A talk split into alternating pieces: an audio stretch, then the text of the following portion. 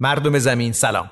این چهارمین اپیزود ایستگاه فضایی است که میشنوید و آنچه که در این برنامه اتفاق میفته از یک سو ما رو به ایستگاه فضایی بین المللی می‌بره با یک مأموریت هیجان انگیز که تا کمتر از 24 ساعت آینده اتفاق خواهد افتاد. همه نگاه ها به اسپیس ایکس هست و آنچه که دو کیهان نورد رو ممکنه که در مدار زمین یا در ایستگاه فضایی بین المللی مقیم بکنه و مسافر اونجا بکنه. اما البته داستان امشب فقط به اینجا نمی انجامه. قصد داریم به جهانهای موازی هم بپردازیم. خبری که سر نخش ما رو می‌بره به قطب جنوب.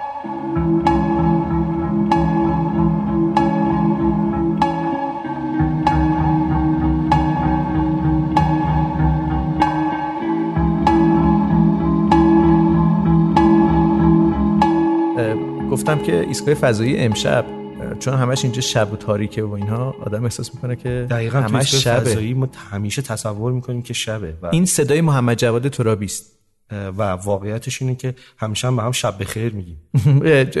ولی هر 90 دقیقه یه بار که ایستگاه فضایی دور زمین میگرده هر بار دیگه بدتر دیگه. طلوع ز... خورشید رو می‌بینه. طلوع خورشید غروب می‌کنه. هی طلوع رو می‌بینیم هی غروب می‌کنه. البته من غروب چون بیشتر دوست دارم. هی من دارم چراغا رو روشن خاموش می‌کنم از صبح. این صدای آریا صبوری است. یه برنامه درست ننوشتن که خودش خود کار روشن خاموش بشه. 45 دقیقه 45 دقیقه 45 دقیقه 45 ماموریت آریا فقط همینه تو این پروژه. و البته که دفعه بعد که پیاده روی فضایی رفتی بهت میگم. و البته که گفتی پیاده روی فضایی صالح کجاست؟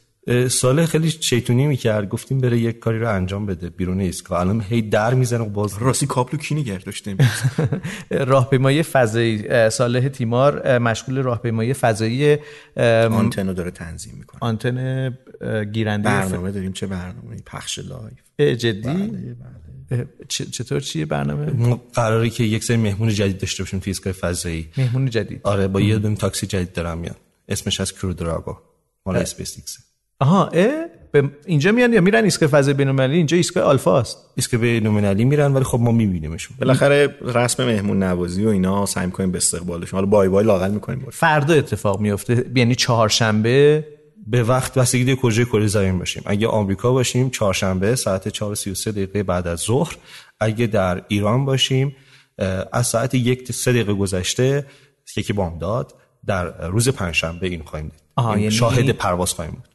شاهد پروازم که این پادکست با همکاری مجله نجوم تولید میشه و شنیدم که مجله نجوم قصد داره که یه برنامه زنده برای این اتفاق بگذاره. دقیقا قراری که دور هم جمع بشیم و شاهد این پرواز تاریخی باشیم. این پرواز تاریخی. یه جوری محمد جواد میگه که انگار قرار انگار یوری از اول بره به فضا. آره دقیقا نفسات تو سینه حبسه. آغاز یه مرحله جدیدی هست در حالا تاریخ اعزام فضانوردها. از 2011 تا الان باید در نظر بگیریم که بعد بازنشسته شدن شاتل ها ناسا مستقلا هیچ فضانوردی رو نفرستاده. همش مهمون روسا بودن. دقیقا از 21 جولای سال 2011 که ماموریت STS 135 شاتل های فضایی به عنوان آخرین ماموریت و بازنشست شدن ماموریت های شاتل های فضایی انجام شد. دیگه ماموریت سرنشینداری از خاک ایالات متحده به مقصد ایستگاه فضایی بین‌المللی نبوده فقط از یک مقصد بوده. یعنی روس ها بودن که با فضاپیمای سویوز خودشون تنها تاکسی بودن برای ایستگاه فضایی بین‌المللی. چینی ها هم برای خودشون برای مقصد ایستگاه فضایی خودشون برنامه داشتن برنامه های خیلی محدودی داشتن. اسم ایستگاهشون چی بود؟ شن... تیانگونگ. تیانگونگ؟ تیانگونگ آره یک و دو. و اینها ایستگاه فضایی موقت بود یعنی الان دیگه نیست؟ ما اونا رو بیشتر ایستگاه فضایی خیلی چیز بیشتر شبیه آزمایشگاه فضایی بودن. آها. یعنی آزمایشگاه فضایی موقت برای برنامه هایی که پس علاوه بر ایستگاه فضایی بین المللی که یه پروژه بین المللی هست که کشورهای مختلفی درگیرش هستن بله. چینی هم خودشون دارن به نوعی این مسیر رو ایستگاه داری می‌کنن. ایستگاه داری می‌کنن در مدار زمین. ما هم که هستیم ایستگاه فضایی آلفا. ما ایستگاه فضایی آلفا که ما هم هستیم و پس گفتی چینی ها و آمریکایی ها و روس ها میدانداران اصلی الان هستن. برای پروازهای سرنشین دار ولی اون چیزی که شاید تاریخ رو دگرگون می‌کنه خصوصی بودن این مأموریت فضاییه این نقطه مهم تاریخی این مأموریت فضایی. دو کیهان نورد در یک کپسول فضایی همون دراگون قرار می‌گیرن و ما کیهان نورد البته برای روسا بیشتر استفاده می‌کنیم. فضانورد دو فضانورد. این دو فضانورد رابرت بنکن و داگلاس هرلی هستن که حالا مشهورن به باب بنکن و داگ هرلی. من اینو به خاطر میگم که تو منابع مختلف اگه بشنوین در جریان باشین که یه اسم کوچیکی برای خودشون انتخاب کردن. مثل باب پک و جودان بیکر توی لبه تاریکی.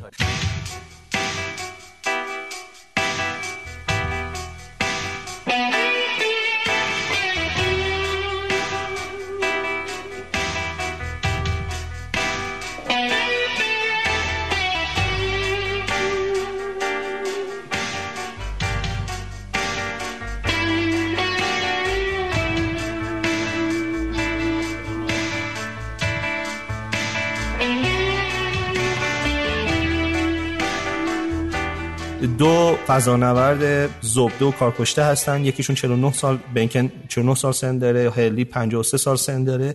و هر کدوم قرار توی این مأموریت کار خاصی رو انجام بدن. پرتاب و فرود و اگه ریکاوری لازم باشه دست داگلاس هلیه که فرمانده یا کاماندر این پرواز یعنی هست. خلبانه؟ خلبانه فرمانده پرتاب. دقیقا. و رابرت بنکن قراره که در کلیه ماموریت اتصال انقطاع و کل اون پروسه‌ای که دقیقا. پروسه‌ای که مر- مر- مرحله الحاق هست فعالیت بکنه و این دو فضانورد هر دو فضانورد کارکشته هستن. هر دو پیشتر.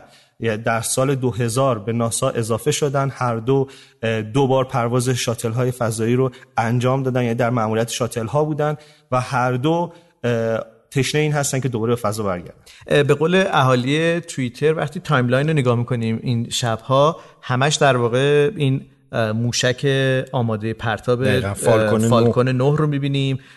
برفرازش دراگون هستش که شکلش خیلی آیرودینامیکی شکل انگار که crew دراگون. crew دراگون. crew, crew دراگون. crew, crew به معنی خدمه, خدمه. دراگون هم که اژدها. اژدها هستش. اون اون بالاست و عکسای دو تا کیهان نورد هم می‌بینیم که با لباس های فضایی که چقدر هم لباساشون عجیب آره، غریبه شبیه فیلم های علمی تخیلی این بیشتر. مثل فانتزیه نمی‌دونم شاید میگم شاید بال ماسک هم هست حتی یه من. فکر کنم اندازه‌شون نبودش. یکی آره. انگار اینجا من. که بودم. داره انگار.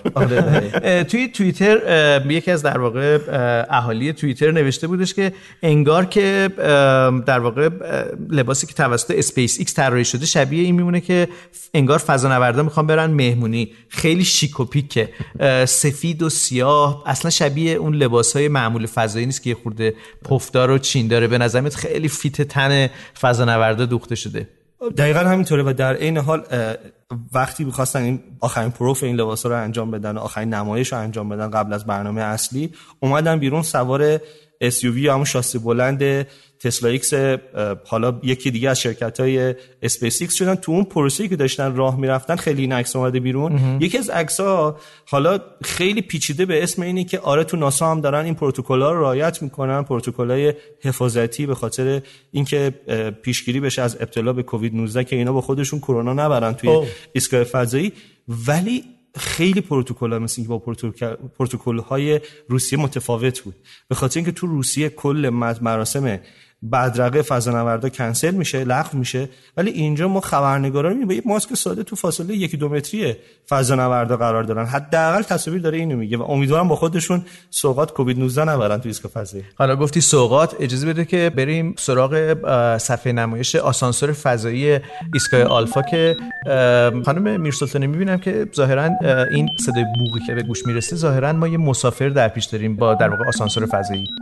بله یک خبری در واقع این روزها توی فضای مجازی در مورد کشف جهانهای موازی خیلی خیلی پخش شده بود. دیگه من داشتم به کار ایستگاه فضایی رسیدگی می‌کردم که آماده بشه برای مهمون امشبمون که آقای سارمی فر قرار هست که با یک آسانسور فضایی به ما ملحق بشن. خب پس من نمی‌دونم چرا انقدر طولانی شده این مدت زمان این بوق زدن. معمولا سی ثانیه بیشتر طول نمی‌کشه. سیاوشتم فکر می‌کنم دگمه رو اشتباه زده. من این چیزی که دارم می‌بینم به نظر تو طبقات خوبی پیاده نشد تو طبقات خوبی پیاده نشده.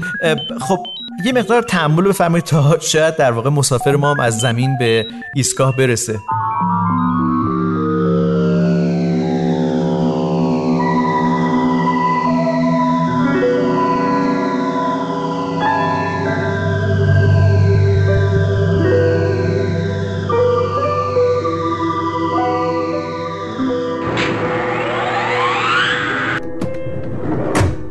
سلام بچه ها سلام مهدیوف این پرتقالات چه رو هواه؟ مهدی جان سلام. اینا اینجا چیکار می‌کنن؟ مهدی چون با ایستگاه فضایی روسیه خیلی ارتباط داشته قدیم مهدیوف بهش میگی؟ آره مشهور شده به مهدیوف بعد از آسانسور فضایی روسا اومده بالا. آره ولی به این زودیش با آره پرتغالا این آسانسورتون قرار بود دو تا دگمه بالا پایین داشته باشه. یه دگمه وسط هم داشت. خلاصه ما رفتیم یه جایی یه دی داشتن یه کارایی می‌کردن که حالا خوب نیست من اینجا بگم ولی بعضی چیزاش سرپایینی می‌رفت بعضی سربالایی می‌رفت. الان اینجا اومدم دیدم پرتغال شما هم رو حواس مثل که شما هم یه خورده آریا جان تو ایستگاه فضایی ما زیر میز نداریم. می‌دونیم که کمد داریم. هول شدم. آها این همون پرتغالایی که گفتی بذار یه جا قایمش. خودشون آقا گذاشتن زیر میز. بله. نوش جان. مرسی دست دوباره وجود. مهدی وقتی که خبر منتشر شد که در خبر؟ خبر جهانهای موازی. آها آره واسه این من دعوت کرده نکنه. اصلا تو از جهانهای موازی داری میای پیش چه ما. بسا هنوز به هم دست ندادیم که ببینیم که به خاطر کووید 19 دست ندادیم که معلوم بشه منفجر میشیم. ممکنه من از یه شما توی جهان موازی دیگه باشیم. میشه بیشتر توضیح بدی؟ من متوجه نشدم. ممکنه که شما از پاد ماده تشکیل شده باشین و من از ماده یا بالعکس به هر حال به هم دست بدیم ممکنه منفجر اینجا بشیم جرقه زدن همه چی ممنوع آره، فعلا به هم نزدیک نشیم. مگه. تو جهانهای موازی همچین وضعیتی وجود داره؟ ماده و ضد ماده مگه هست؟ نمی‌دونیم که همچین چیزی اصلا هست یا نه. اصلا نمی‌دونیم جهان موازی هست یا نه. پس این خبر چرا انقدر به نوعی عالمگیر شد؟ خب خبر رو وقتی از توی منابع اصلیش چک نکنیم و بعد بی دقت منتشر بکنیم معمولا ممکن دچار یه همچین اتفاقایی بشیم این خبرم یه همچین بلایی سرش اومده بود. معمولا این چند سال گذشته مفهوم و موضوع جهانهای موازی خیلی موضوع جذابی شده. خیلی راجبش گفتن و کتاب نوشتن و فیلم ساختن و تو علم تخیلی وارد شده. اینه که عموم جامعه خیلی باش در تماس هستن. آها، هوادار همین- زیاد داره. آره واسه هم تیت زدن جهان موازی چیز جذابیه دیگه. قصه از قطب جنوب میگن شروع شده. دقیقا تو اون پایگاه چه اتفاقی افتاده؟ توی قطب جنوب یا اصلا تو تمام دنیا جای مختلف ژاپن آمریکا توی یه سری معادن نمک تو مکزیک هم جای مختلف. ما دنبال یه ذره میگردیم به اسم نوترینو. یه ذره ای هست که اصطلاحا بهش میگن گریزپای یعنی به خاطر اینکه جرم خیلی کمی داره و برهم کنش خیلی کمی با مواد اطرافش داره به راحتی نمیشه اینو آشکار کرد. روش های مختلفی هست برای آشکارسازی نوترینو که حالا میشه راجع به بعضیش صحبت کرد یا اگه لازم شد مفصلا صحبت می‌کنیم. یکی از این دستگاه ها هم آزمایشگاهی که توی قطب جنوب مستقره آزمایشگاهی به اسم آنیتا. این آزمایشگاه در حقیقت یه قطعه ای هست که سوار بالون میشه و میره به ارتفاع بالا مثلا چند کیلومتر بالای سطح یخهای قطبی میره و در حقیقت از یخهای قطب جنوب استفاده می‌کنه تبدیل میشه به یه آرایه یا یه سیستم خیلی بزرگ یه آنتنی به ابعاد یک میلیون کیلومتر مربع. و از این در حقیقت مجموعه استفاده می‌کنه برای آها نوترینو. یعنی اون بالونه میشه LMB دیش میشه آفرین. سطح که واردیم به ادبیات آره. این روزا طوفان زیاد میاد تو تهران. با بریم درستش کنیم دیگه. اه، پس دیش میشه همون سطح یخهای قطب تقریبا یه همچین مفهومی بله. یعنی وقتی که یک ذره پر انرژی وارد یخهای قطب جنوب میشه واپاشیده میشه و چون با سرعتی بیشتر از سرعت نور در اون محیط داره حرکت می‌کنه یه تابشی ازش ما- مگه منعکس میشه؟ میشه. بیشتر از ببینید ما حرکت بیشتر از سرعت نور در خلا غیر ممکنه. ولی در داخل مواد نور با سرعت خیلی کمتری حرکت می‌کنه و میشه از اون سرعت تندتر رفت. و وقتی از اون سرعت تندتر یه ذره میره یه تابشی منتشر می‌کنه بهش میگن تابش چرنکوف. اگر در داخل یه جسم خیلی چگال باشه اسم این تابش میشه آسکاریان یا اسکریان. یه بابایی بوده فیزیکدان ارمنستانی بوده که این تابش رو کشف کرد. خلاصه اینه که این آزمایشگاه آنیتا هم یه همچین تابشی کشف می‌کنه. یه نوترینو. دو تا در حقیقت ایونت نوترینو کشف می‌کنه. یعنی دو تا تابشی تابش. کشف می‌کنه که منصوب به نوترینو نه هر نوترینو. یه نوترینو خاص به اسم نوترینو تاو. حالا راجع به این نوترینو تو هم اگه فرصت شد صحبت کنم. ولی فرض کنیم یه نوترینو. خب مشخصاتی داره این تابش که از روش مشخصات اون نوترینو رو میشه فهمید. و وقتی که استخراج کردن مشخصات اون نوترینو رو به این نتیجه رسیدن که باید یه ذره ای باشه که تمام طول زمین رو حرکت کرده باشه. ببینید نوترینو انقدر ذره گریز پایی هست که تعداد نوترینایی که از خورشید میاد به بدن ما می‌رسه اونهایی که در روز می‌خوره به بدن ما و اونهایی که در شب از اون طرف کره زمین تمام کره زمین طی می‌کنه و از بدن ما رد میشه تقریبا برابره. یعنی کره زمین با قطر 12000 کیلومتر 13000 کیلومتر براش شفافه مثل شیشه است. چون ریزه می‌تونه عبور بکنه از همه چی داره عبور می‌کنه به نوعی. بله حالا ریز یا بهتره بگیم که مثلا انرژی؟ با... بله با میدان هیگز مثلا خیلی در حقیقت interaction خیلی ضعیفی داره. واژه فنیش اینه. واژه آمیانش چی میشه؟ واژه ف... آمیانش اینه که گریز پای. خیلی تو دیتکتورهای ما توی آشکارسازای؟ ما مثل چی میمونه؟ مثل یه تیله میمونه که نامنظم حرکت می‌کنه. مثل تیله میمونه که اونقدر سرعتش زیاده یا نفوذ پذیریش زیاده که میادش از درون همه چی رد میشه. بله اینطوری می‌تونیم بگیم. که انقدر نفوذ پذیریش بالاست که از درون همه چیز رد میشه. فرض کنید که مثلا شما توی اتوبان دارید حرکت می‌کنید. و یه سری پشه هم توی اتوبان هستن. بابت برخورد اتومبیل شما با این پشه ها اه، خیلی از سرعت شما کم نمیشه. اه، انگار که اونا وجود ندارن. ولی یه جسم بزرگتر مثلا فرض کنید یه آدم بیاد یا یه حیوان کوچیک‌تر بیاد شما مجبور بزنید زیر ترمز دیگه. سرعتتون رو مجبورید کم بکنید. اه، برای اینکه مثال ملموسی بزنم. زیر ترمز می‌زنی یا روی ترمز تو معمولا می‌زنی؟ ما روش می‌زنیم. بسیار خوب. اه، برمیگردیم به گفتم مهدیوفه همش چرنکوف و اسکریان دانشمندای روس و برمیگردیم برمیگردیم به نوترینو و قطب جنوب. اما اجازه بدید که بریم به زمین برگردیم به زمین بریم به فرهنگستان زبان و ادب نجوم. جایی که احسان مهرجو ما رو با یک واژه دیگه از دنیای نجوم و ستاره شناسی آشنا می‌کنه.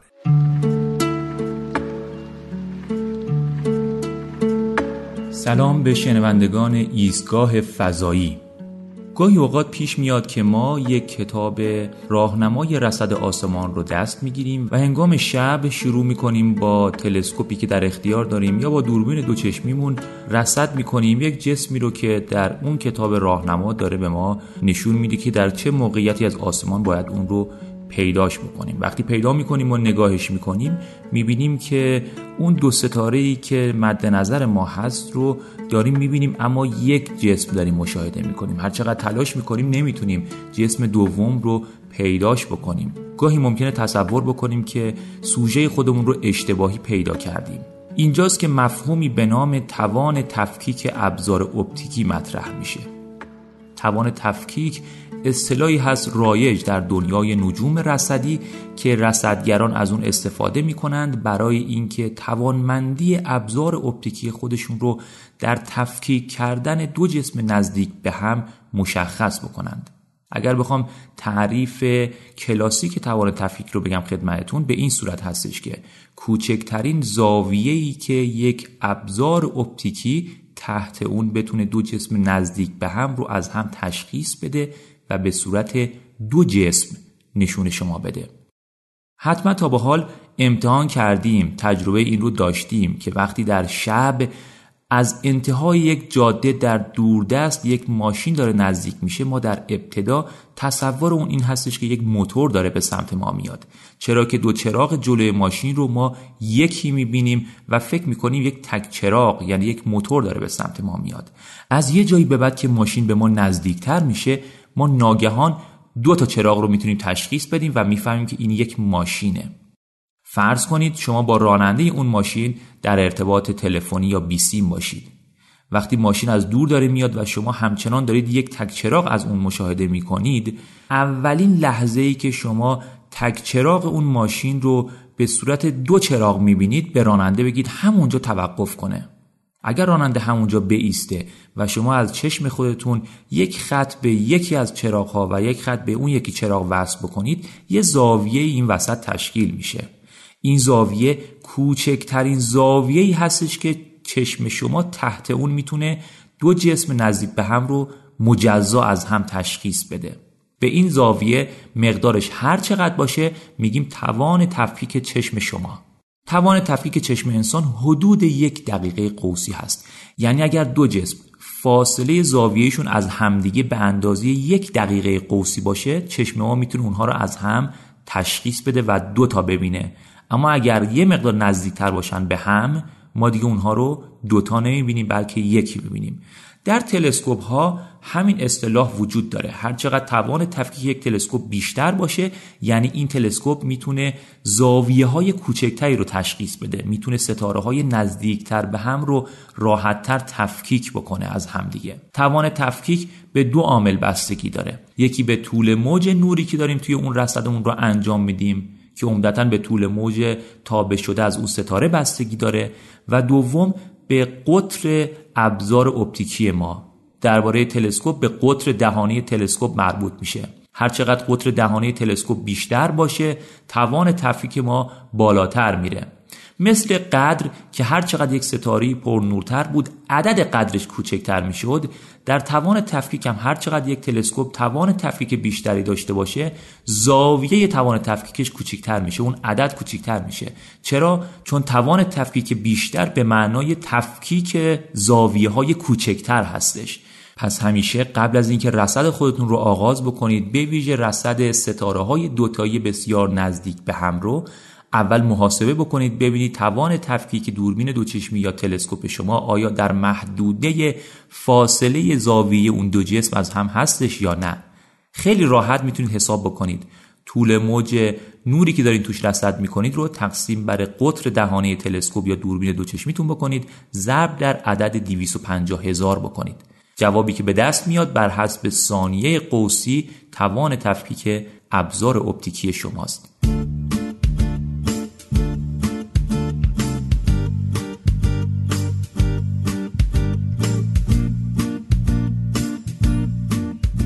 صدای ما رو از ایستگاه فضایی میشنوید و در این ایستگاه شهرستاد میرسلطانی محمد جواد ترابی آریا صبوری صالح تیمار که الان در واقع بیرون ایستگاه داره راهپیمایی فضایی می‌کنه و مشغول همچنان کارهای تکنیکی و فنی رو داره ادامه میده. راهپیمایی فضایی خیلی کار سختی. حالا بهش می‌رسیم و مهدی سارمیفرم که با آسانسور فضایی به ایستگاه اومدن در این برنامه در این فرصت زمانی با ما هستن.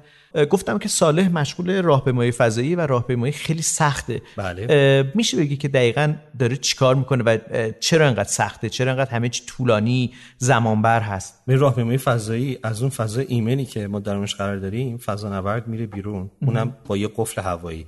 قفل هوا چیه؟ یک فضاییه یه اتاقکیه که فضانورد با لباس میره داخلش قرار می‌گیره هوا مکیده میشه و میره تو خلا. در واقع بین دو تا در قرار می‌گیره دیگه. دری که ورودی ایستگاه دری که خروجی بله. ایستگاه. اون فضای راهروی کوچیکه که قفل هوایی اتفاق قفل هوایی. و موقع برگشتم برعکس این اتفاق یعنی بعد بره داخل اونجا هوا کم میشه؟ هوا به تخلیه میشه. تخلیه میشه. چرا باید این اتفاق بیفته؟ برای که هوا هرز نده دیگه. هوا کمه توی ایستگاه فضایی و و ممکنه که هرز بره و بعد از این حالتی که فضا نورد علاوه بر این به خاطر فشار هم هست. یعنی فشاری که به فضا نورد ممکنه بیاد. بعد وارد یه محیطی میشه که دیگه این محیط با اون لباس نهایتا تا 8 ساعت عموما اجازه میده به فضا نورد که باشه بیرون. چون بعد از 8 ساعت ممکنه که جونش از دست بده. الان تقریبا 7 ساعت و نیم یک سال اون بیرونه. آره. 7 ساعت و نیم. کار شماره یک و کار شماره دو رو هم تو همون لباس بالاخره با شرایط خیلی آریا به این بحث علاقه داره. خب با پوشک های بزرگ خانم شهرزاد اگر شد یه تماسی پس با صالح بگیرید ببینید که وضعیت کپسول اکسیژنش چطور هستش. نه دیگه خودش بلده دیگه ان خوبه. البته نیم ساعت دیگه باشه کم کم شروع می‌کنه حالت سرگیجه راجب با بنکن بگم همین رابرت بنکن. که ایشون توی کی بود؟ همین پرتابی که قراره که با کرودراگون با فضاپیمای کرودراگون خودش رو برسونه به ایستگاه فضای بین‌المللی پرواز یکی دو روز آینده. دقیقاً. توی دو تا ماموریت شاتل‌های فضایی قبلا بوده تو ماموریت STS 123 و STS 130 بوده و پس این کاره است؟ هر بله. حتی هر دو تا پرواز شاتل سه بار راهپیمایی فضایی داشته. یعنی خیلی کارکشته است برای اینکه اگه یه وقتی تو مشکلی پیش بیاد بتونه وارد عمل بشه ولی امیدوارم مشکل پیش نیاد. خیلی خطریه. خیلی یعنی نفس همه تو سینه هم شده. خواستم بگم که اینا خوش اقبال نیستن چون احتمالا با یه دستمزدی بیشتر از دستمزدی که ناسا بهشون میده استخدام اسپیس ایکس شدن الان. نمی‌دونم. یعنی واقعیتش اینه که مسئله دستمزد یا مسئله اون شهوت رفتن به فضاست چون همه ما فکر می‌کنم که یک شوق و شوری پیدا کردیم نسبت به اینکه تو فضا باشیم و وقتی برمیگردیم زمین دوباره دوست داریم که بریم فضا و یک تجربه که اشتیاق تکرارش خیلی زیاده. از فوریه 2010 با بنکن و داگ هلی هم از جولای 2011 رنگ فضا رو به خودشون ندیدن و شاید به خاطر همینه. یعنی فکر نمی‌کنم. نمی‌دونم شاید مسئله دستمزده.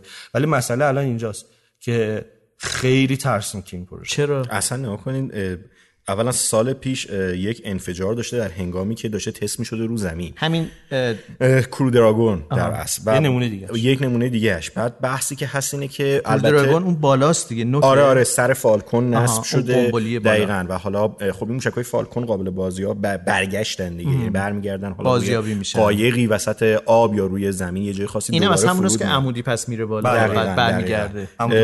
و خود فالکون نه باید ببخشید میون صحبتت.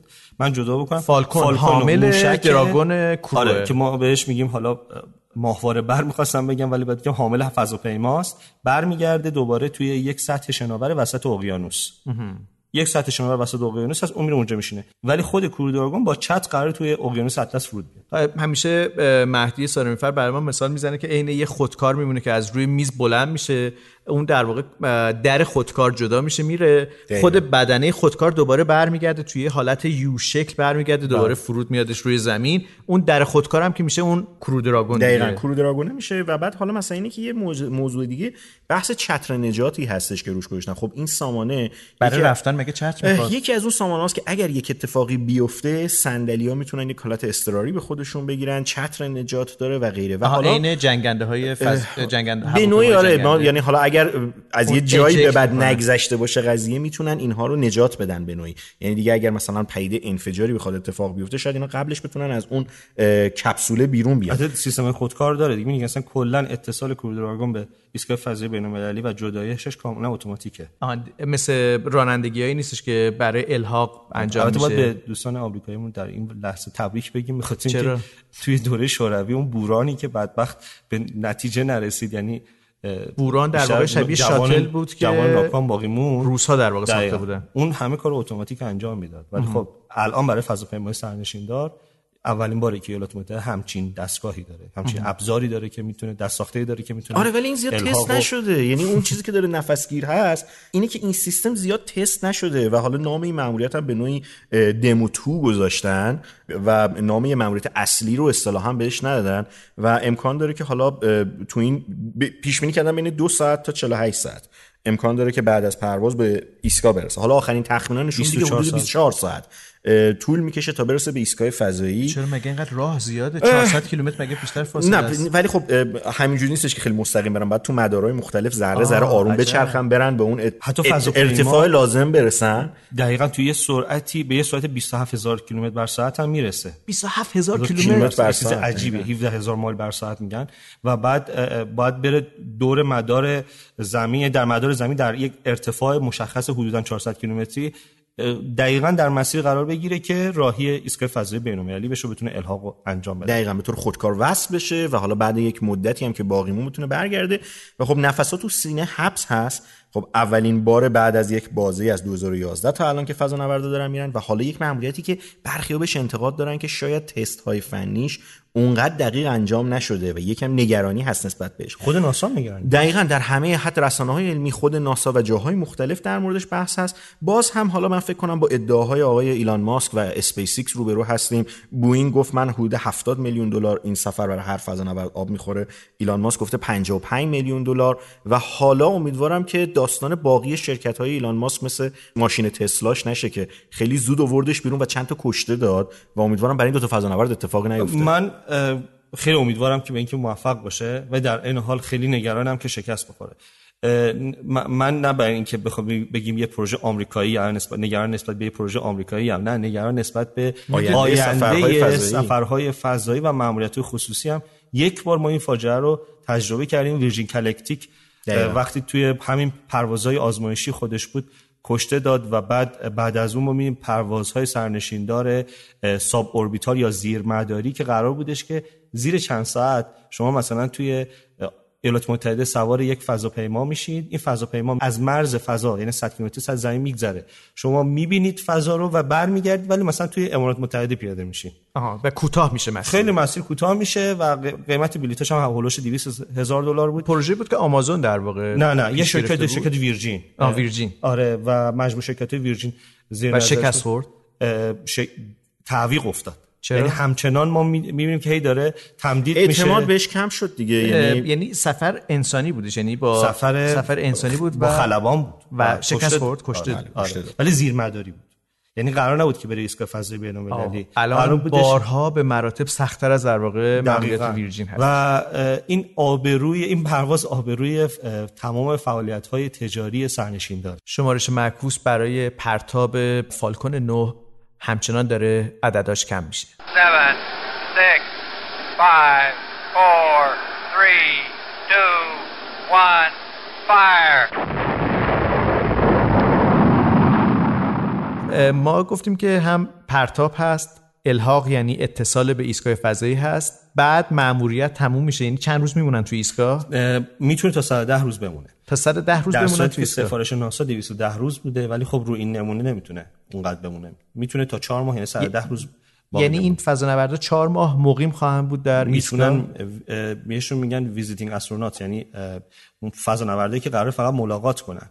توی مأموریت نقش آنچنانی ندارن. ملاقات می‌کنن برمیگردن که این تست رو انجام داده باشن برای این فضاپیما. خب پس یعنی کار خیلی ویژه‌ای ندارن. می‌تونن خیلی زود سفر می‌تونن چرا؟ مشارکت کنن ولی کار عمدهشون اینه که ابزار ادوات های این فضاپیما رو توی ایستگاه فضایی تست, تست کنن.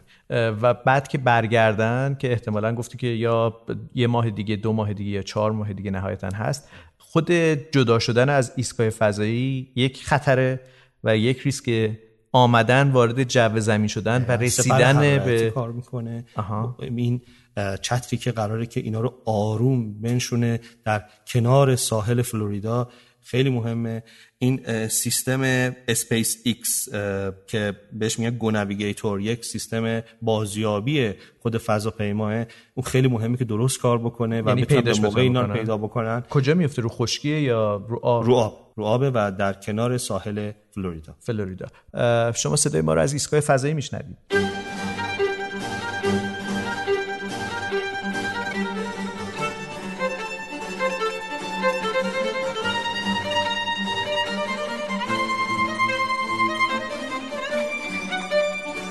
اسپیس استیشن کست این صفحه اینستاگرام ماست. لطفا به ما ملحق بشید تا جزئیات و اخبار بیشتری از پشت صحنه ها و اطلاعات جزئی تر درباره بخش آسمان نما رو در اونجا دریافت کنید.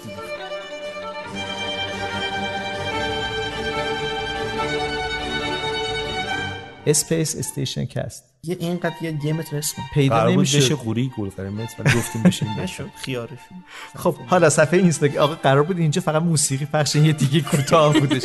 موسیقی گوش کنید.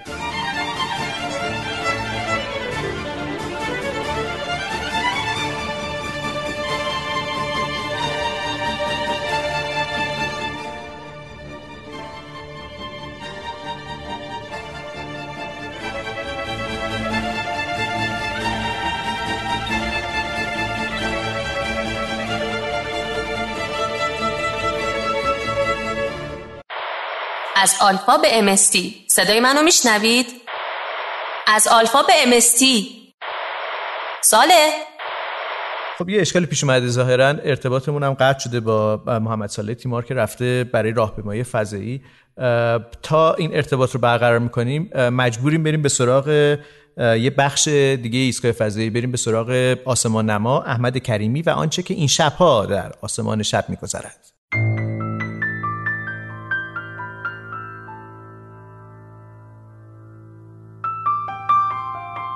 اینجا آسمان نماست. آسمان نمای خیالی که مسیر ما رو در دیدار با جلوه ها و زیبایی های آسمان شب هموارتر می‌کنه. آسمان نمایی که قرار هر بار بیشتر و بیشتر راه و رسم دیدار با طبیعت فراموش شده بالای سرمون رو به ما نشون بده.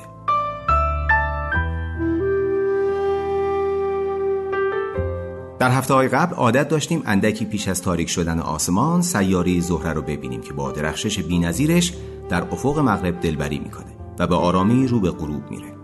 اما کم کم جدایی زاویه ظاهری زهره با خورشید کم میشه و امکان رسد این سیاره تا مدتی وجود نداره. در اپیزودهای بعدی بیشتر از وضعیت زهره در هفته های پیش رو خواهیم گفت. با اینکه شرایط برای رصد سیاره زهره روز به روز دشوارتر میشه رصد چهار سیاره اوتارد مریخ مشتری و زحل در هفته آینده کار بسیار آسانیه. اوتارد رو می‌تونید لحظاتی بعد از غروب خورشید در افق غربی جستجو کنید. قرار دنبال جرمی آسمانی بگردیم که مثل یک ستاره با قدر ظاهری تقریبا یک میدرخشه. مشتری زحل و مریخ هم که پس از نیمه شب از افق شرقی طلوع می کند و موقعیتشون در آسمان شب تقریبا مشابه چیزی که در اپیزود قبلی بهش اشاره کردیم.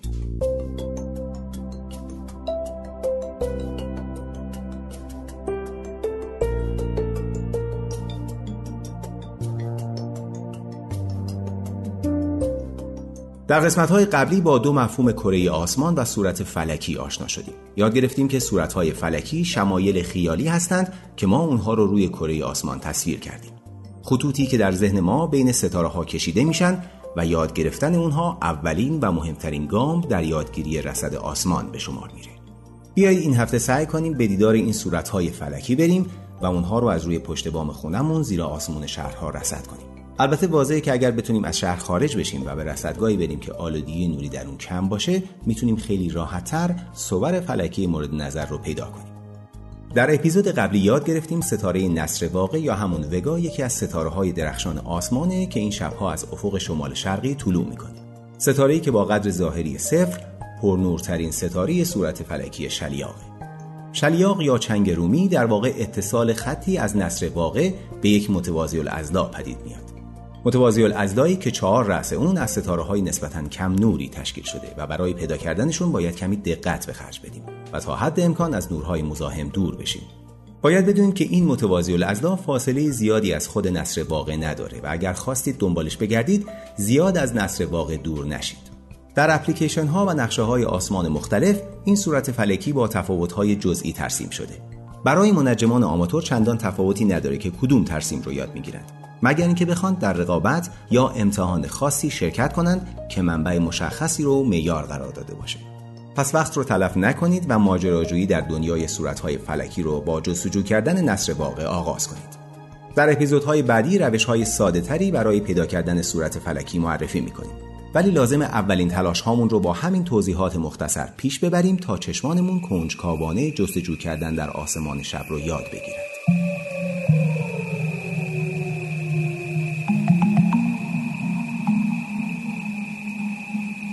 کم کم متوجه شدیم که مقارنه ها و اجتماع ها پدیده های جذابی هستند و اغلب اونها رو می‌تونیم از داخل شهرها هم ببینیم. مثلا هفته گذشته مقارنه زهره و اتارد رو دیدیم. این هفته به دیدار مقارنه شگفتانگیزی میریم که ممکنه در آلودگی نیروی شهرها دیده نشه. البته اگر کمی وقت بگذاریم و تمرکز کنیم در نواحی شهری با آلودگی نوری کمتر هم می‌تونیم این مقارنه رو ببینیم. چهارشنبه هفت خرداد ماه ساعت 22 و 15 دقیقه هلال ماه در کنار خوشه باز کندوی اصل قابل رویت خواهد بود. مقارنه که در اون جدایی زاویه ظاهری ماه و خوشه کندوی اصل به کمتر از دو درجه می‌رسه. باید اشاره کنیم که این دو جرم فقط به لحاظ ظاهری کنار هم دیده میشن و خوشه کندوی اصل 500 سال نوری از ماه دورتره. اما سوال اینجاست که چشم غیر مسلح از این مقارنه چه می‌بینه؟ اگر برای دیدن این مقارنه به جایی بریم که آلودگی نوری مزاحمتی ایجاد نکنه با کمی دقت ماه رو در کنار حاله محوی می‌بینیم که مثل یک شبه در چشم ما پیدا و ناپیدا میشه. شبهی که از پشت چشمی تلسکوپ جزئیاتش قابل رویته و بعدا بیشتر ازش حرف خواهیم زد.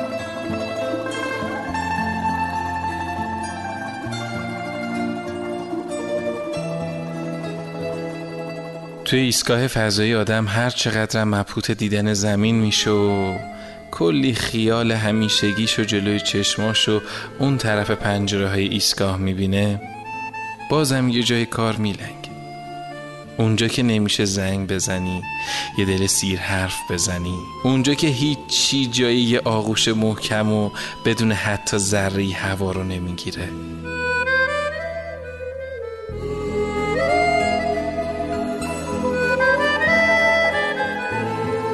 الان پشت پنجره ایستگاه فضایی خیرم به زمین. سمت شما چقدر ابر هست الان که بارون بگیره. کلی منتظر موندم تا ایستگاه به این موقعیت برسه. تا بیای پشت پنجره اتاق. وقتی که نور خورشید به پره های سلولای خورشیدی ایستگاه می‌خوره یه نقطه نورانی توی آسمون ببینی و بدونی یه نقطه ای توی اون نقطه نورانی دلش بیقرارته. اما بارونم خوبه. بارونم خوبه.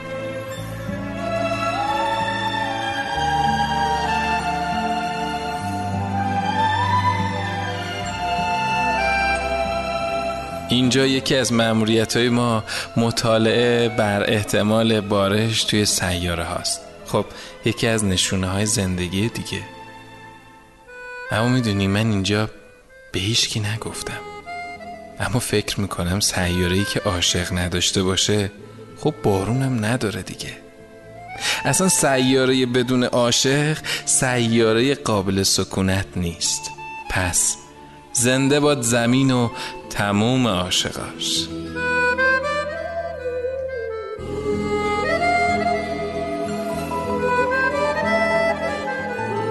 صدای احمد فیاض بود. دلنوشته های او درباره آسمان و فراتر از آن.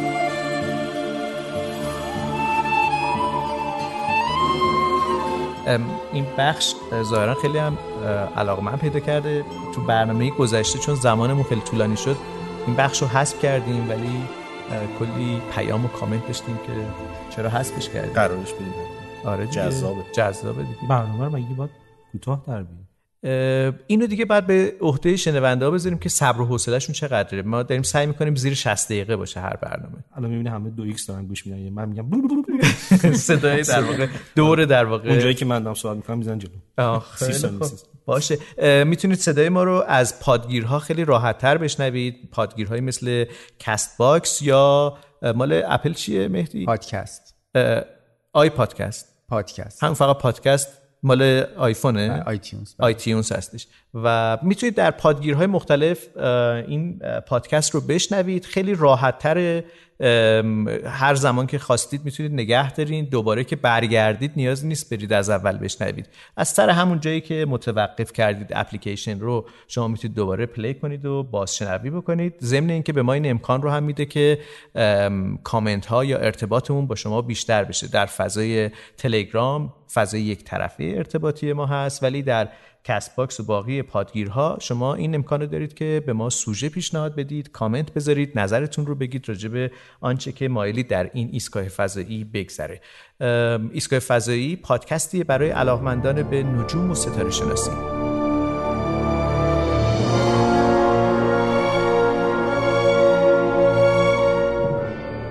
گفتی ذرات نوترینو رو دارن سعی می‌کنن شکار بکنن و گفتی این شکار کردن و آشکارسازی اونها می‌تونه کمک بکنه به دریافت اطلاعاتی درباره هستی و شاید در واقع ما رو وصل بکنه به این سوژه خیلی خیلی پرطرفدار جهانهای موازی. این نوترینو چه ارتباطی به جهانهای موازی داره؟ خب ببینید گفتیم که آزمایشگاه آنیتا این دو تا ایونت نوترینو ثبت کرد. نکته جالب اینه که این دوتا رو در هم موقعی که در حقیقت اتفاق افتاده بود و ثبت کرده بود کشف نکرد.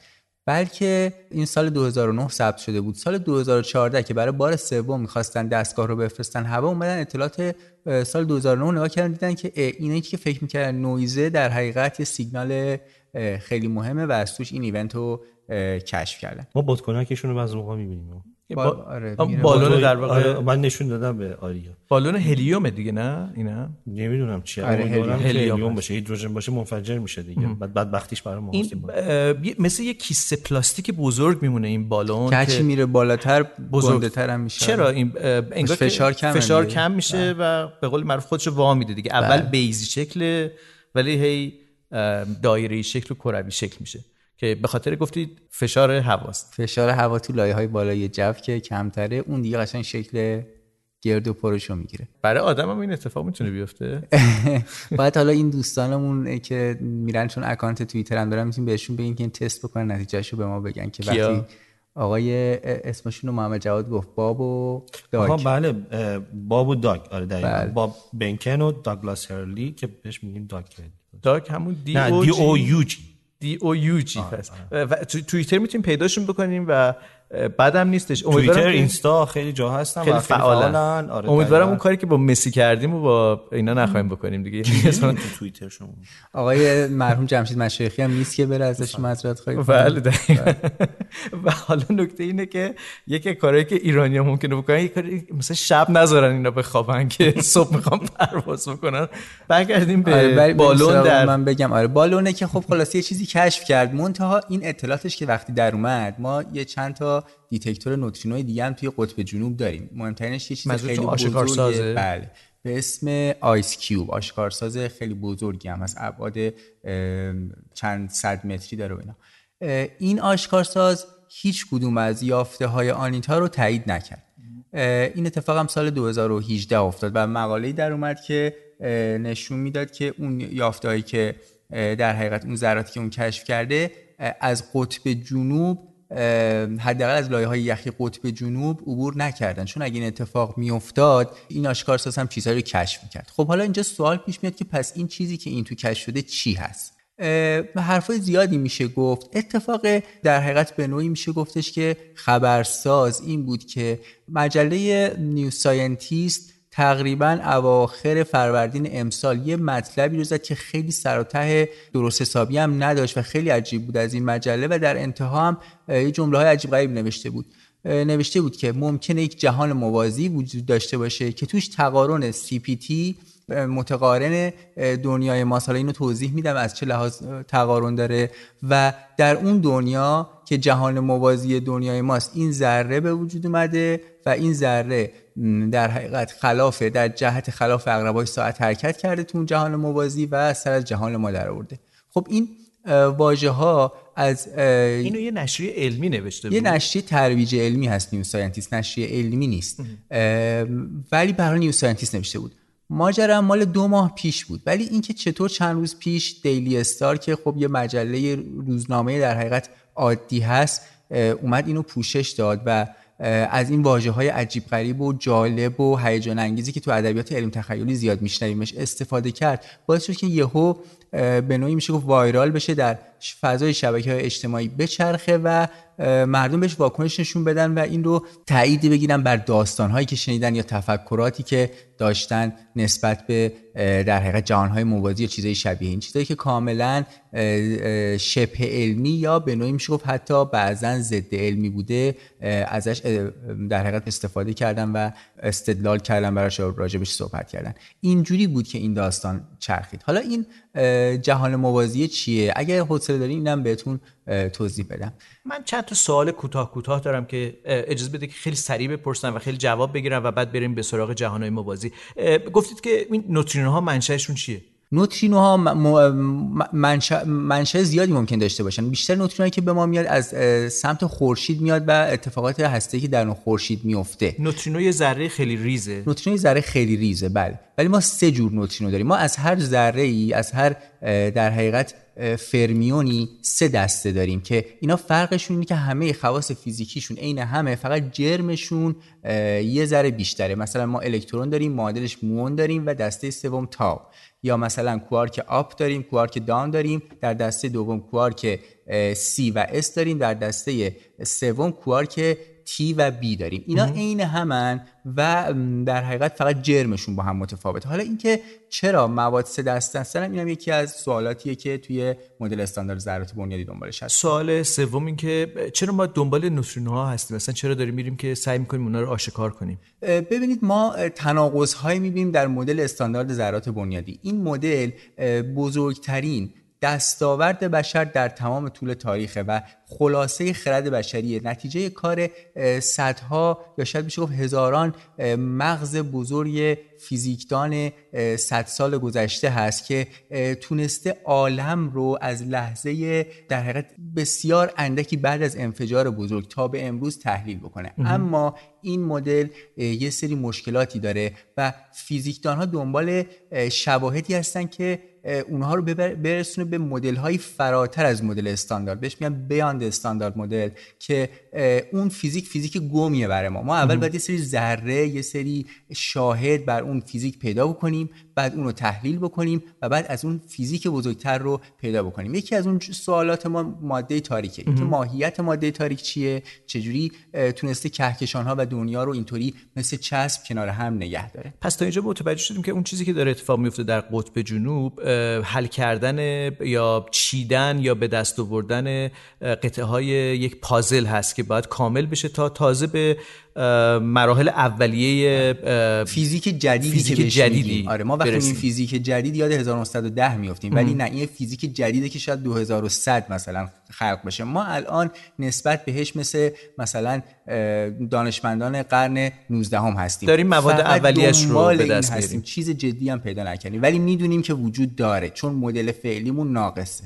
بسیار خوب. و اون جایی که در واقع این داستان گره می‌خوره به جهانهای موازی اینو یه بار دیگه باید بگید. من متوجه نشدم. بله.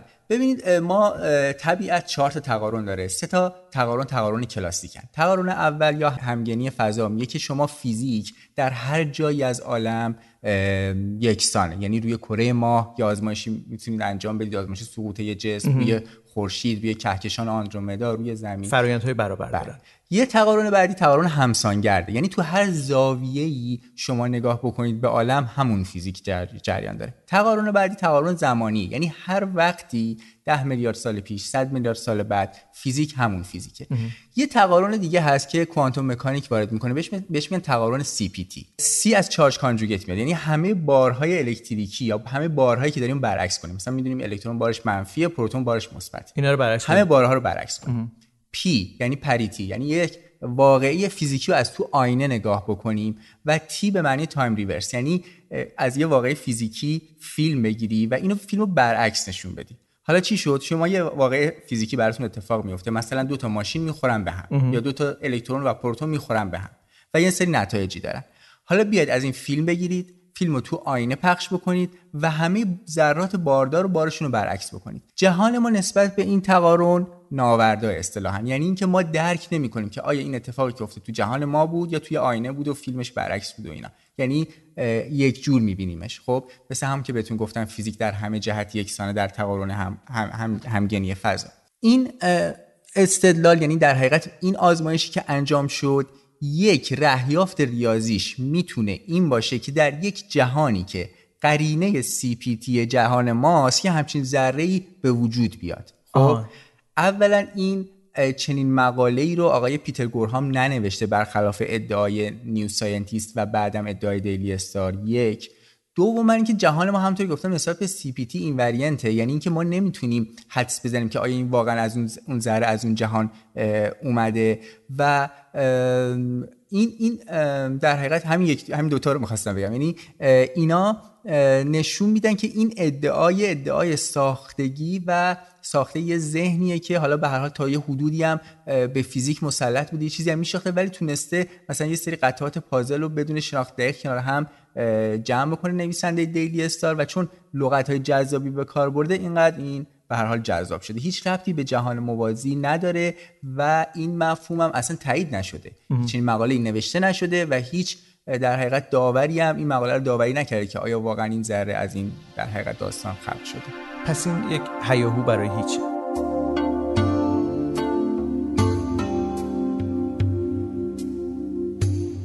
در اپیزود دو ایستگاه فضایی به سراغ محسن ایرجی رفتیم در جایی هول و هوش یک غار بر روی کره زمین و داستان اودیسه کیهانی در اونجا متولد شد به روایت محسن ایرجی. در این برنامه قسمت دوم این گفتگو رو بشنویم.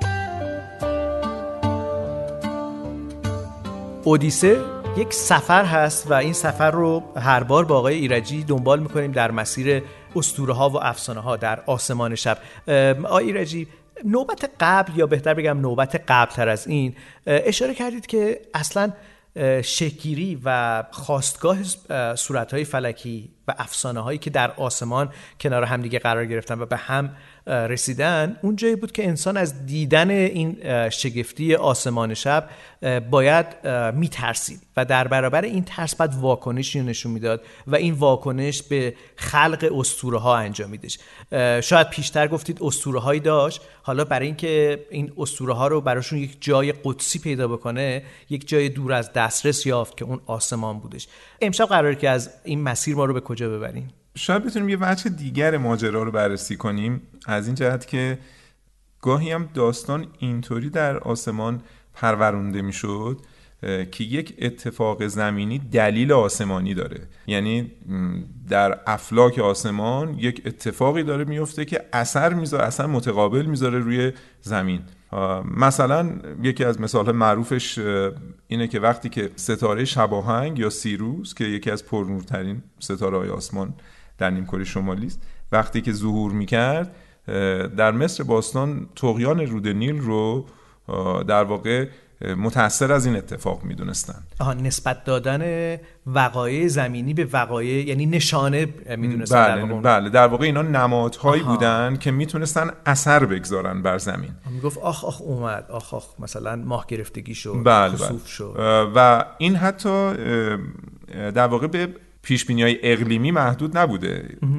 بلکه به سرنوشت آدم هم ربط داشته. اینکه وقتی یکی متولد می شده در واقع خورشید ما که پرنورترین جسم آسمان زمینه در کدوم برج واقع بوده بر اساس این کهن الگو تأثیر داشته در سرنوشتش و روند شگیری شخصیتش و غیره. مثلا میشنوید در نجوم دوره اسلامی که وقتی قمر در برج اغرب باشه که یکی از برج های دایره البروجه ماه یعنی ماه زمین. اتفاقات بده اون موقع مثلا خیلی کارا رو نباید بکنید. ریشه در این کوان الگوها داره. منتها حالا در تمدن‌های مختلف تعابیر این با هم دیگه فرق داشته. مثلا یونانیان حضور سیاره مریخ در برج اسد رو نحس می‌دونستن ولی ظاهرا همه تمدن‌ها اینطور نبوده. و وقتی که همش داستانها رو مرور می‌کنیم می‌بینیم که اتفاقا مثلا ظهور یک دنبالدار رو نسبت می‌دادن به پایان مثلا یک دورانی پایان حکومت مثلا یک پادشاهی یا خورشید گرفتگی و ماه گرفتگی هم که محل اصلا تولد اسطوره ها بوده یا افسانه ها حتی جایی که مثلا در چین باستان گفته میشه که یک اجدهایی میاد در واقع خورشید رو میبلعه و براش مناسکی درست این تو ایران هم بوده حتی. آره من در روستاهای گیلان در خورشید گرفتگی سال 78 یادش بخیر با بابک هم بله.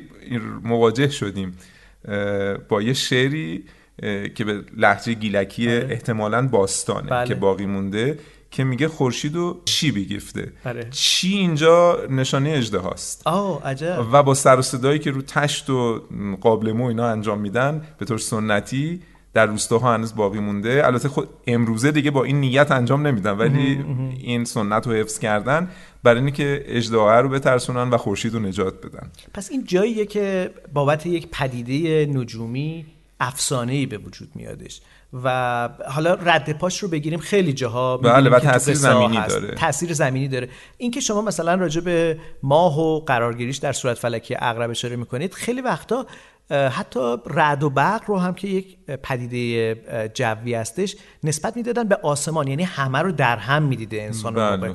اینا رو جداگانه در نظر نمی‌گرفته بله. خشم خدایان فکر بله. کرده هست و این همون خداییه که یک ستاره یا مجموعه ستاره هایی در هزاران سال نوری از ماست که خشمش میشه رعد و برق روی زمین که فاصلش خیلی هم زیاد نیستش دیگه یعنی ممکنه که یه دفعه هزار متر. یه مقیاس خیلی خیلی کوچیکی نسبت به مقیاس کیهانی باشه. این یعنی که ما با انسانی روبرو هستیم که همه چی رو داره در هم می‌بینه. شاید واقعا به اینجوری بگیم که انسان داره تلاش خودش رو می‌کنه از همون دوره که خرد ورزی کنه. یعنی فهمیدن جهان؟ فهمیدن جهان واقعا. یعنی شاید همین داستانهای اسطوره‌ای یا افسانه هایی که وصل می‌کنه زمین رو به آسمان با تمام ابعادش برای فهم جهانه. شما رگه های از خردورزی اقلانی تر رو نسبت به این نوع تخیلی می‌بینید. مثلا شما در یونان باستان می‌بینید که سعی می‌کنه محیط کره زمین رو اراتوسن اندازه گیری بکنه ما در نجوم باستان داریم که سعی می‌کنن شعاع افلاک رو اندازه گیری کنن. در نجوم دوره اسلامی داریم که فلک خورشید رو قطرش رو اندازه می‌گیرن و قطر خورشید رو هم اندازه می‌گیرن. یعنی چی؟ فلک خورشید؟ فلکی که حامل خورشیده. یعنی در واقع در نگاه بدنمیوسی نگاه مدل باستانی یونانی زمین در مرکز عالم واقع شده و افلاک مثل یک کرات شفافی به دور زمین میچرخن. این اجرام نیستن که حرکت می‌کنن. ببینید پیش از نیروی گرانش یک مشکلی برای بشر هست. اونم اینه که این اجرامی که در آسمان هستن چرا نمیافتن و چجوری حرکت می‌کنن؟ برای یه راه حلی برای این سوال باید ایجاد کنه. این پاسخ به این نوع سوالات شاید اون نوع خردورزیه که کم کم منتهی میشه به اندازه‌گیری ها و ریاضیات ورزی. یعنی شما می‌بینید تو این اندازه‌گیری هایی مثل محیط کره زمین یا فلک خورشید اون کره شفافی که خورشید بهش چسبیده و اون فلک داره دور زمین میچرخه اندازه‌گیری این قطر هرچند با خطای خیلی فاحشی همراهه. اما نوع نگاه بشر رو داره عوض می‌کنه. و یه منطقی از در واقع چیزی که بشر داره بعدا بهش میگه ریاضیات وارد کار می‌کنه.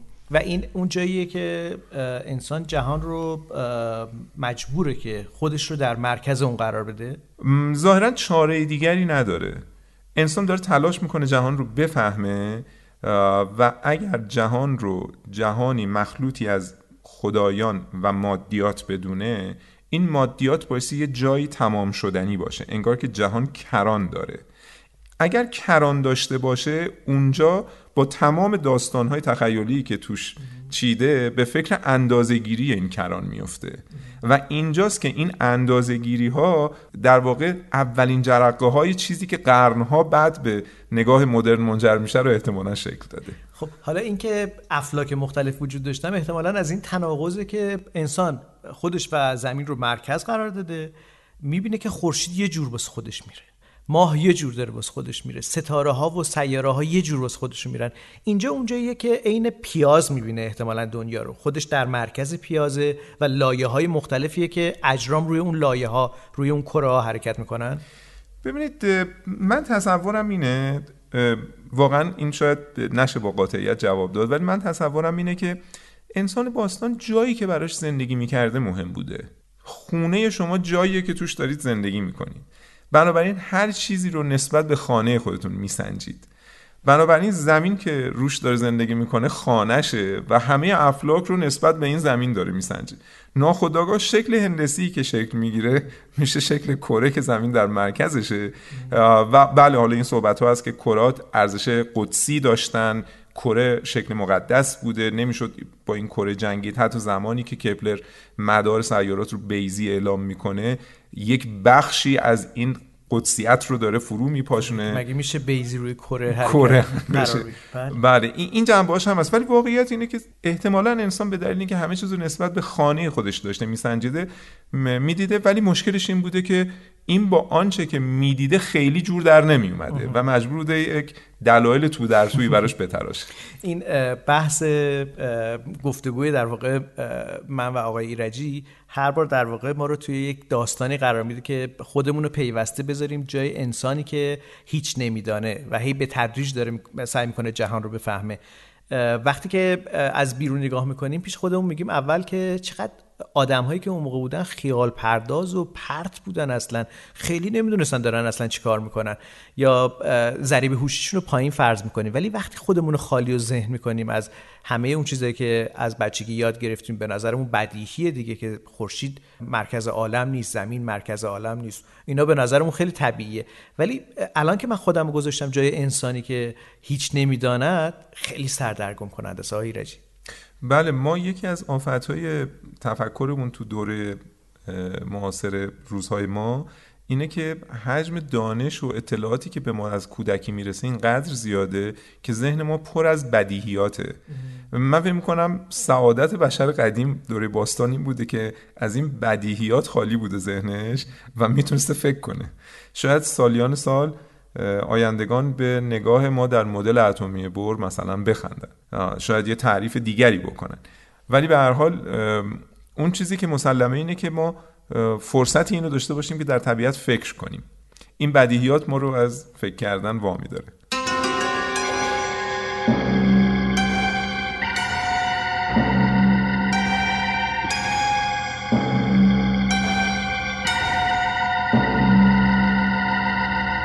به پایان اپیزود چهارم ایستگاه فضایی می‌رسیم و در این پایان طبق روال همیشه باید بریم به سراغ شهرزاد میرسلطانی داستان پاکت فلزی و نمی‌دونم این بار قراره که این پاکت فلزی ما رو به کجا برسونه. آیا بالاخره شخصیت اصلی که یک نویسنده است متوجه میشه که منشأ و قصه ای که در پس این پاکت فلزی وجود داره چه هست و چه نیستش؟ قبلش باید تشکر بکنم از محمد جواد ترابی از آریا صبوری مهدی سارمیفر احمد کریمی احسان مهرجو محسن ایرجی و محمد صالح تیمار که همچنان در راهپیمایی فضایی و هنوز به داخل ایستگاه برنگشته. البته تو همین فاصله ای که شما داشتید موسیقی گوش می‌کردید شهرزاد میرسلطانی باش تونست صحبت بکنه و حالش خوبه. الان بین اون دوتا در قرار گرفته. اسمش چی بود اون در در به در میشه. نه میشه قفل هوایی. قفل هوایی. و حالا قسمت سوم داستان پاکت فلزی.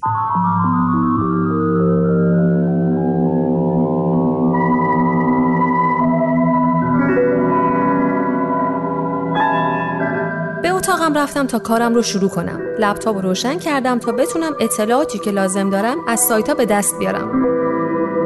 اما حقیقتش چند دقیقه بیشتر نگذشت که بلند شدم و به سراغ کتابام رفتم. آخه راستش من با تکنولوژی رابطه خوبی ندارم و خیلی هم ازش سر در نمیارم. با اینکه تحقیق کردن تو اینترنت و سایت ها خیلی راحت تره اما من همیشه دوست دارم کتاب های بزرگ و قدیمیم رو بذارم جلوم و اطلاعاتی رو که لازم دارم از دل صفحه هاشون بکشم بیرون. یکی یکی شروع کردم کتاب هایی رو که داشتم نگاه کردن. شناخت سیارات نه. صورت های فلکی اینم نه. آشنایی با دنیای ستارگان و کهکشانام که نه. تاریخ سفر به فضا آها خودشه. حتما تو این کتاب کلی اطلاعات راجع به ایستگاه های فضایی پیدا میشه شروع به ورق زدن کتاب و خوندنش کردم اصر فضا از سال 1957 میلادی شروع میشه. انسانای کنجکاوی که همیشه علاقه به کشف ناشناخته داشتن موفق میشن که تو اون سال اولین دست ساخته خودشون رو به فضا بفرستن. ماهواره اسپوتنیک یک که 26 کیلوگرم وزن داشت و سفر کوتاهی رو به مدار زمین تجربه می‌کنه. طبیعیه که اولین چیزی که انسانها به فضا فرستادن خیلی جای دوری نره یا مدت خیلی زیادی رو توی فضا نباشه. اما رفتن اسپوتنیک راه رو برای تمام بلند پروازی های آدما باز کرد تا اونجایی که به رفتن انسانها به فضا و اقامتشون توی فضا فکر کنن. سالهای سال ماموریت های مختلف طراحی کردند. موشک ها و فضاپیماها رو به فضا فرستادن قبل انسان ها حیوان رو به فضا فرستادن و سگی به نام لایکا نخستین موجود زنده شد که به فضا رفت. خب، فکرشو بکن چه هیجان انگیز یه سگ. البته از کجا معلوم؟ شایدم از این تجربه خیلی هم عصبانی شده. به هر حال بعد از اون کم کم راه برای سفر انسانها به فضا هم باز میشه و یوری گاگارین نخستین انسانی بود که از سیاره زمین خارج شده و به فضا رفت. کم کم دانشمندا به این فکر افتادن که یه پایگاه فضایی یک اقامتگاه فضایی که فضانوردها بتونن توی اون مستقر بشن و کار کنن رو توی فضا بسازن. خب بذار ببینم. آها اینجاست. از سال 1869 این کارو شروع می‌کنن و ایستگاه های فضایی سالیوت و میر تبدیل به اولین تلاش های انسان برای ساخت ایستگاه و اقامتگاه های فضایی میشه. اما اصل ماجرا از زمانی شروع میشه که ساخت ایستگاه فضایی بین المللی که ISS هم بهش میگن در فضا شروع میشه. این ایستگاه فضایی به مرور زمان و مثل یک پازل یا خونه بازی هایی که بچه ها تیکه تیکه به هم وصل می‌کنن و می‌سازن به تدریج و با کمک تعداد زیادی از کشورها از همه جای دنیا ساخته میشه. ایستگاه فضایی بین المللی فاصله زیادی از زمین نداره فقط 400 کیلومتر. از سال 2000 چند صد فضانورد از کشورهای مختلف به اون سفر کردند تا در بخشهای گوناگونش مشغول به کار بشن. خب با این حساب پاکت فلزی نباید از راه دوری به زمین اومده باشه. پس بهتر فعلا تحقیقاتم رو روی همین ایستگاه فضایی بین المللی ادامه بدم و به ایستگاه های فضایی دورتر فعلا فکر نکنم. اما اطلاعات این کتاب خیلی کلی و قدیمیه. ناچارم برم پای لپتاپم و بررسی کنم ببینم اصلا تو ایستگاه قدیمی فضایی الان فضانوردی هم هست یا آخرین فضانوردی که بهش سفر کردن چه کسایی بودن؟ تو مرحله اول جستجوم داشتم ناامید می شدم چون فهمیدم سالای ساله که فضانوردی به ایستگاه فضایی فرستاده نشده و انگار سال هاست که خالیه.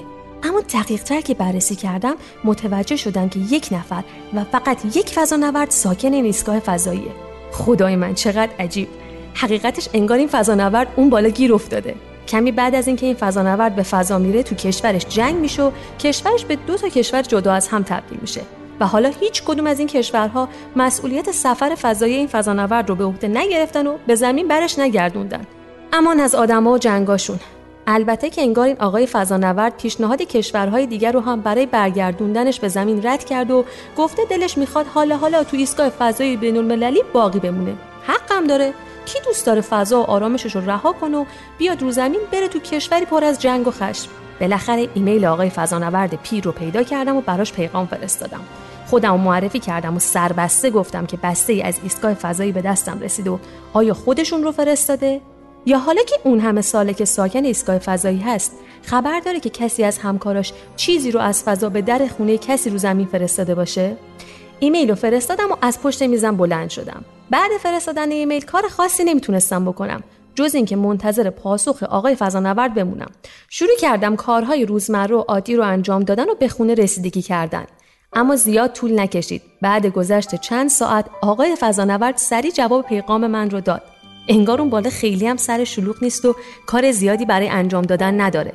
با خوشحالی از اینکه بالاخره راز قصه پاکت فلزی رو فهمیدم و با این فکر آقای فضانورد الان برام گفته این پاکت چی و از کجا آمده ایمیل رو باز کردم. اما راستش خبری از هیچ کدوم از چیزهایی که با خودم تصور کرده بودم نبود که نبود. هیچ. آقای فضانورد کلی هم از دستم عصبانی شده بود که چرا همچین ایمیلی براش فرستادم و این کار به نظرش یک توهین بزرگ به دنیای فضا فضانوردان بود. چون فرستادن یک بسته از ایستگاه فضایی به خونه یک نویسنده روی زمین اصلا کار منطقی و اقلانی به نظر نمی رسید. آخرای ایمیلی هم که برام فرستاده بود با توجه به سوالی که ازش کرده بودم از اینکه من نویسنده کتاب های فضایی برای بچه ها هستم حسابی متاسف شده بود و به هم پیشنهاد کرده بود این کار رو کنار بذارم و شغل دیگه ای رو برای خودم انتخاب کنم. این ایمیل حسابی فکر و ذهنم رو به هم ریخت و یه جورایی غمگینم کرد. انگار تمام امیدی که برای کشف رمز و راز این پاکت فلزی داشتم رو ازم گرفت. با توضیحاتی که آقای فضا نورد داده بود و اطلاعاتی که خودم داشتم به نظر می رسید میون صفحات کتاب ها و لابلای سایت ها با تحقیق کردن راجع به ایستگاه های فضایی و صحبت با فضا نوردها نمی‌تونم از راز پاکت فلزی سر در بیارم. تنها راهی که برام مونده بود همون راهی بود که اصلا نمی‌خواستم حتی بهش فکر کنم. باز کردن پاکت فلزی. اما انگار مجبور بودم این کار رو بالاخره انجام بدم. شاید که رمز و راز پاکت فلزی در درون خودش نهفته باشه. یه موسیقی آروم گذاشتم که از ترس و هیجانم برای روبرو شدن با پاکت فلزی کم کنه. چند تا نفس عمیق کشیدم و روی میز کارم رو کامل خالی کردم و پاکت رو روی میز گذاشتم. چراغ مطالعم رو روشن کردم تا خوب خوب بتونم جز به جز پاکت فلزی رو ببینم. در حالی که دستام میلرزید پاکت رو برداشتم و خوب نگاهش کردم. از همه طرف بررسیش کردم اما هیچ جایی از اون چیز خاصی به چشمم نخورد. نه دکمه ای نه راهنمایی تصمیم گرفتم دل به دریا بزنم و سعی کنم مثل پاکت های کاغذی معمولی در پاکت فلزی رو باز کنم. قبل از باز کردن پاکت فلزی دوباره بهش نگاه کردم. بهش خیره شدم و با خودم گفتم یعنی این پاکت فلزی واقعا از کجا اومده؟ یعنی میشه واقعا از فضا اومده باشه؟